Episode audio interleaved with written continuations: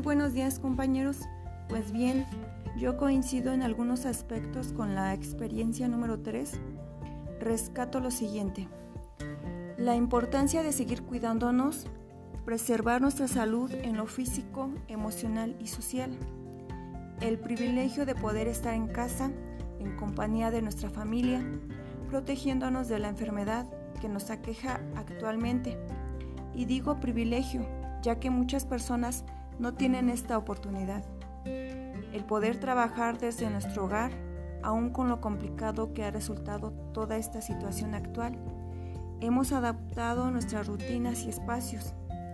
Es importante decir que como escuela y colectivo hemos demostrado nuestro compromiso y vocación para apoyar a las familias de nuestros alumnos para que estos sigan aprendiendo.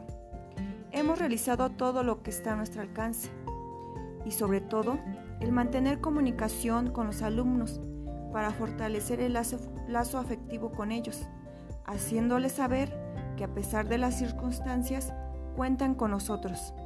Y es válido reconocer que las familias y alumnos valoran nuestro trabajo, así como nosotros, los docentes, valoramos el trabajo de ellos.